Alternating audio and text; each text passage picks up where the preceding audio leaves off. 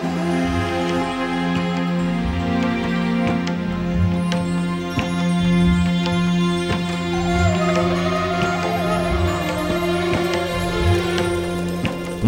12. gecesi. Asırları aydınlatan Kerbela kandilleri. Aralık ayının yarısında Batı Anadolu'nun dağlar arasındaki bu küçük köyünde görülmemiş soğuklar, tipiler ortalığı kasıp kavuruyordu. Bugün matem akşamları sohbetlerinin sonuydu. Derviş odası tıklım tıklım dolmuştu. Odanın içine dolan ıslak yağmur kokusu, emektar sobanın üzerinde kaynayan güğümün buharlarına karışıyordu. Bu son gece Mehmet Hoca asırları aydınlatan Kerbela kandillerini anlatacaktı. Deli Mehmet, daha şimdiden içime bir hüzün çöktü. Bu matem geceleri ömrümün bütün gecelerine, günlerine bedel oldu, dedi. Hepimiz çok istifade ettik, dedi Niyazi dayı. Burada dinlediklerimizi gittiğimizde evdekilere anlattık. Evdekiler de her geceyi iple çektiler.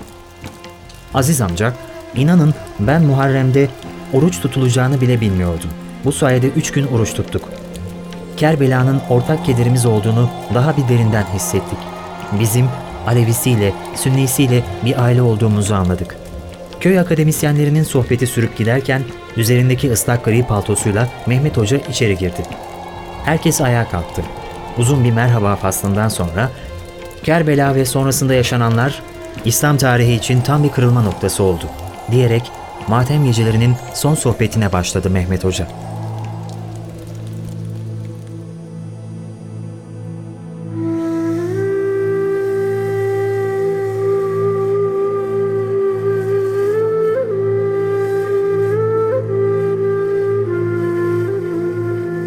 Daha ümmetin arasından ayrılışının üzerinden yarım asır geçmeden Peygamberimizin sallallahu aleyhi ve sellem bıraktığı iki emanetinden biri olan Kur'an'ın emirleri Kerbela'da pervasızca çiğnenmiş, İslam'ın kurucu kuralları makam ve saltanat uğruna yok sayılmış, ev halkım dediği ikinci emaneti de yeryüzünden bütünüyle silinmek istenmişti.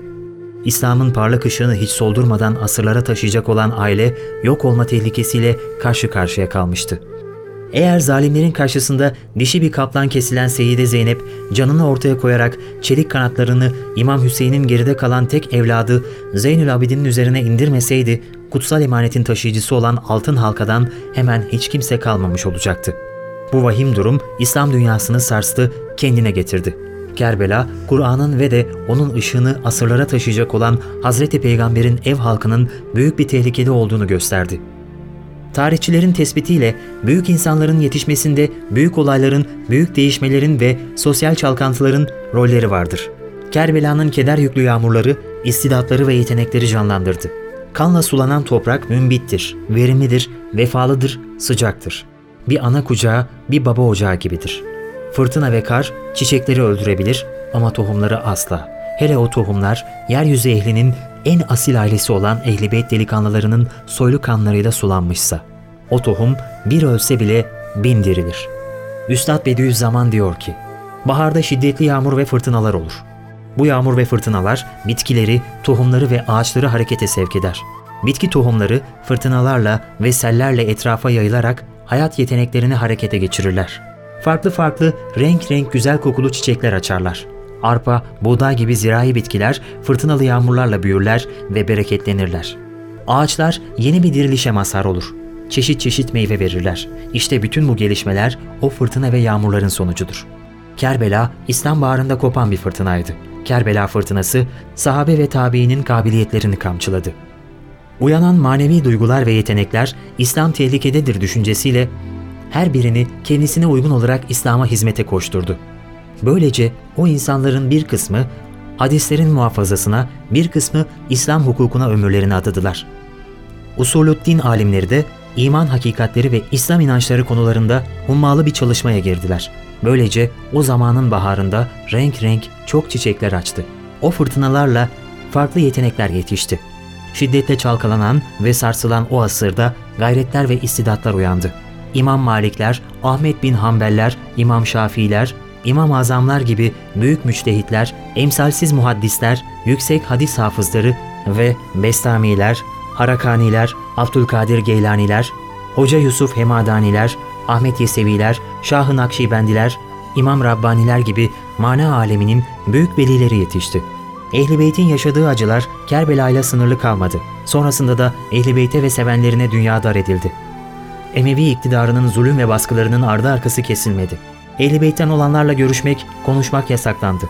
Yokluğa mahkum edildiler. Ama tohum direndi. Bir yudum su erişmese de, güneşin ısısını duymasa da kanla sulanmış tohum, yangınla kıraç kalmış toprakta direndi. Sessizce olgunlaşıp büyüdü.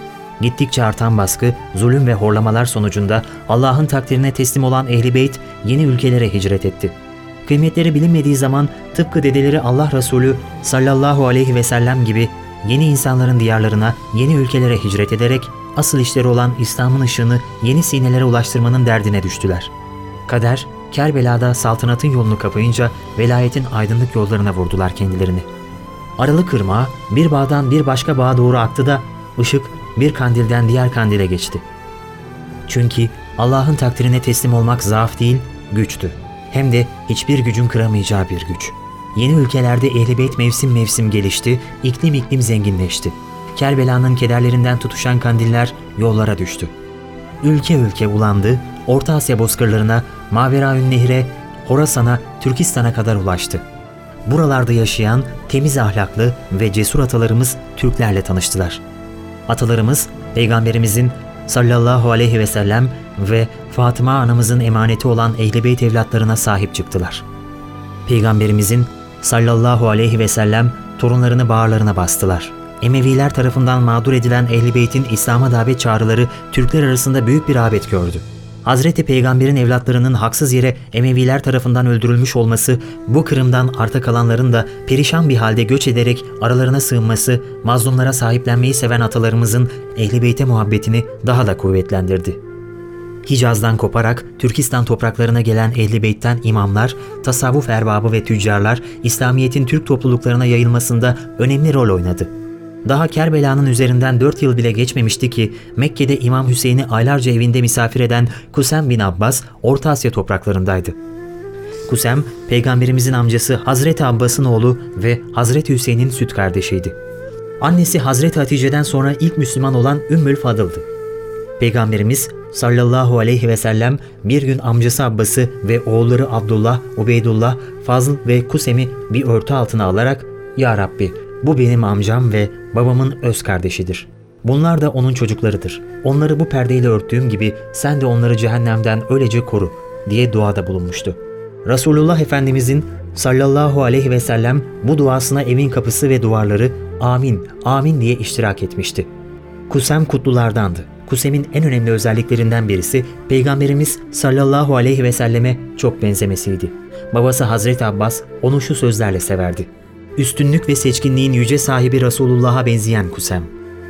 Peygamberimizin sallallahu aleyhi ve sellem vefatında yanındaydı. Kabre inenler arasında o da vardı. Kabirden en son o çıktı. Resulullah'a en son dokunandı. Hazreti Ali'nin hilafetinde Mekke valiliği yaptı. Bugün türbesi Semerkant'tadır.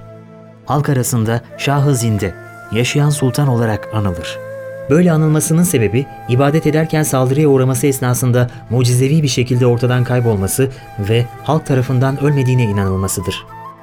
Türkistan'ın ilk medresesi onun türbesinin yanında inşa edilmiştir.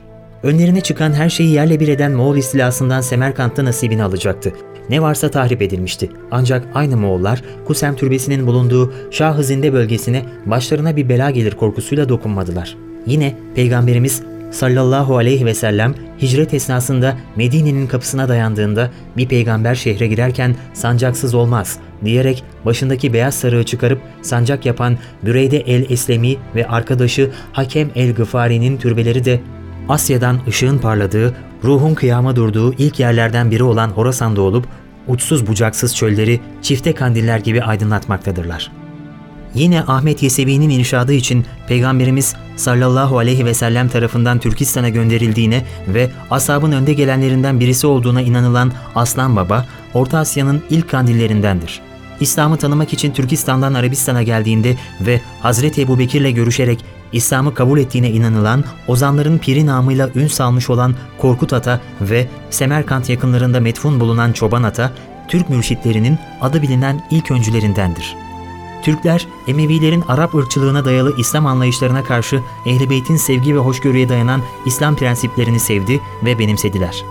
Ehl-i Beyt sayesinde Allah, peygamber ve insan sevgisini esas alan İslam'ın temel prensiplerini de doğrudan kaynağından öğrenme fırsatını yakaladılar.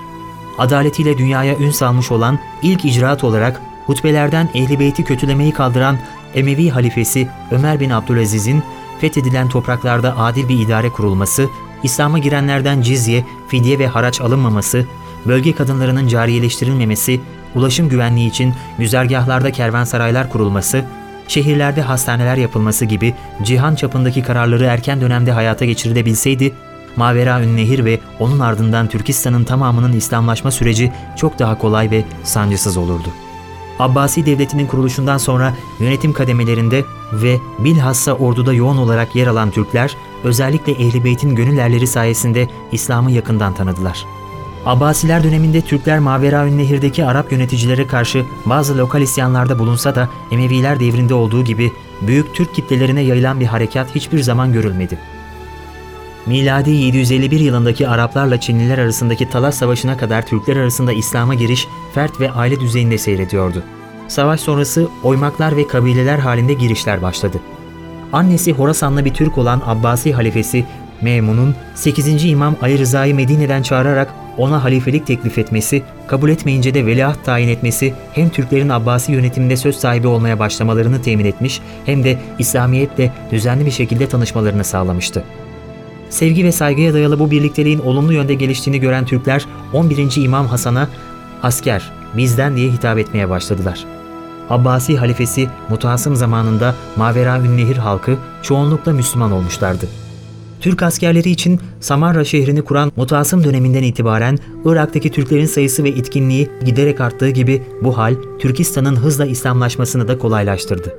Mavera Nehir'in tam olarak Müslümanlaşması ise Samanoğulları zamanında gerçekleşti. Karahanlı egemenliğindeki Kaşgar ve Balasagun yörelerinde İslam 10. asırdan itibaren belirgin bir şekilde yerleşti. Yusuf Has Hacip, Kutatko birlikte diyor ki, hizmetkarlar ve beyin adamları dışında münasebette bulunulacak kimselerden biri peygamberin neslidir. Bunlara hürmet edersen devlet ve saadete kavuşursun. Bunları gönülden sev, iyi bak ve yardımda bulun. Bunlar ehli beyttir. Peygamberin uğrudur. Ey kardeş, sen de onları sevgili peygamber hakkı için sev. Türklerin büyük bilgesi Yusuf Has Hacib'in İslam sonrası ilk yazılı kaynakta bunları dile getirmesi Ehl-i Beyt'in o bölgedeki yapıp ettiklerine ve Türkler arasında nasıl saygı sevgi gördüklerine dair önemli bir belgedir. Samarra'da ikamet eden ve peygamber soyundan gelen imamlar Kur'an'ın Türkçe anlamını, Hazreti Peygamber'in sallallahu aleyhi ve sellem sünnetini, İslam'ın temel prensiplerini sade bir dille Türklere anlattılar. Sonraki yıllarda Ahmet Yesevi'nin oluşturduğu Yeseviye tarikatı bir Türk tarafından ve Türkler arasında kurulmuş olan ilk tarikattı. Ehl-i Beyt'in siyaset ve imarete bulaşmamış arı duru İslam anlayışı Hoca Ahmet Yesevi dergahında binlerce insanın gönlüne girmeyi başardı. Şeceresi Ehl-i Beyt'e dayanan Hoca Ahmet Yesevi hikmetleriyle Orta Asya'da İslam'ı kolay ve anlaşılır bir dille öğretti. Orta Asya'da onun etkisiyle oluşan kültür ortamına Horasan okulu ve bu okulda yetişen velilere de Horasan erenleri denildi. Ahmet Yesevi, Hoca Yusuf Hemedani'nin olgun halifelerindendi. Cafer-i Sadık'ın kutlu neslinin ve izinin büyük bilgisi Harakani Hazretlerinin ikinci kuşak halifesi olan Hoca Yusuf Hemedani, açlıktan ve riyazattan beli bükülmüş bir halde elinde Selman-ı Farisi'nin asasını, başında sarığını taşırdı. Sürekli abdestli bulunur, namazını hep cemaatle kılar, konuşurken hiç ben kelimesini kullanmazdı. Halkın tarlasından yürümez, kendi işini kendi yapar, değirmene bile kendisi giderdi.'' Odasında hasır, keçe, ibrik, iki yastık ve bir kazandan başka bir şey bulunmazdı. 8 bin putperestin Müslüman olmasına vesile olan bu kutlu sultanın Horasan'daki dergahı Horasan'ın Kâbesi olarak anılıyordu. Ahmet Yesevi işte böyle bir zatın halifesiydi. İrşat faaliyetlerine başladığı yıllarda İslam'ın yeni merkezi haline gelen Asya bozkırlarının hemen her yerleşim yerinde dergahların yükseldiği bir devir başlamıştı. Ahmet Yesevi'nin oluşturduğu Horasan okulları ve bu okullarda yetişen Horasan erenleri sadece Türklüğün gönül gözünü ışıtıp ruhunu manevi zevklerle süslemekle kalmamış, Türk dünyasına asırlar boyu yeni hedefler ve fetihler nasip eden bir kaynak olarak etkisini bugünlere kadar taşımıştır. Ahmet Yesevi'nin dergahında yetiştirildikten sonra Hint kıtasından İdil boylarına, Çin Seddi'nden Tuna boylarına kadar uzanan geniş bir coğrafyaya tebliğ ve irşat göreviyle görevlendirdiği dervişlerin sayısının 99 bin civarında olduğu söylenir. İslam akıncılarına Anadolu kapılarını açan Sultan Alparslan, Sultan Sencer gibi yiğitler, soyu İmam Ali'ye dayanan Hoca Yusuf Hemedani'nin gönül otağında yetişen alperenlerdendi. Türk hükümdarlarının halka adaletle muamele etmelerinde ve merhametle davranmalarında bu gönül sultanlarının rolü büyüktü. Karahanlılardan Gaznelilere, Selçuklu'dan Osmanlı'ya intikal eden bu soylu ilişkinin ilk örneklerini Selçuklu Sultanı Sultan Sencer'le Yusuf Hemedani arasında görürüz. Bu ilişki Selçuklu mirası üzerinde yükselen Osmanlı asırlarında da aynı hassasiyetle devam etmişti. Osman Gazi'nin yanında Şeyh Edebali'yi, Fatih'in yanında Akşemseddin'i, 4. Murad'ın yanında Aziz Mahmut Hüdayi gibi gönül sultanlarını görürüz. 13. yüzyılda Kazak bozkırlarından başlamak üzere tüm Türk yurtlarını kasıp kavuran Moğol fırtınası da bir nevi Türk yurtlarının kerbelasıydı. Kalabalık Türk oymakları, karşı durulması imkansız gibi görünen bu fırtınanın önünden doğudan batıya doğru sel gibi akarken etkin unsurunu Horasan okullarının oluşturduğu manevi akımları da taşıdılar. Anadolu'ya göçen Türk kitlesi içinde yer alan dervişler, Anadolu'da yepyeni bir tasavvufi hayatın boyatmasını sağladılar. Kerbela'nın kederlerinden tutuşan kandillerin aydınlığında nebean eden bilgelik ırmağı bu vesileyle Orta Asya'nın bu bereketli topraklarından Anadolu'ya aktı. Horasan erenleri bu bereketli topraklardan koparak Anadolu'yu ışık yağmurlarında yıkadılar.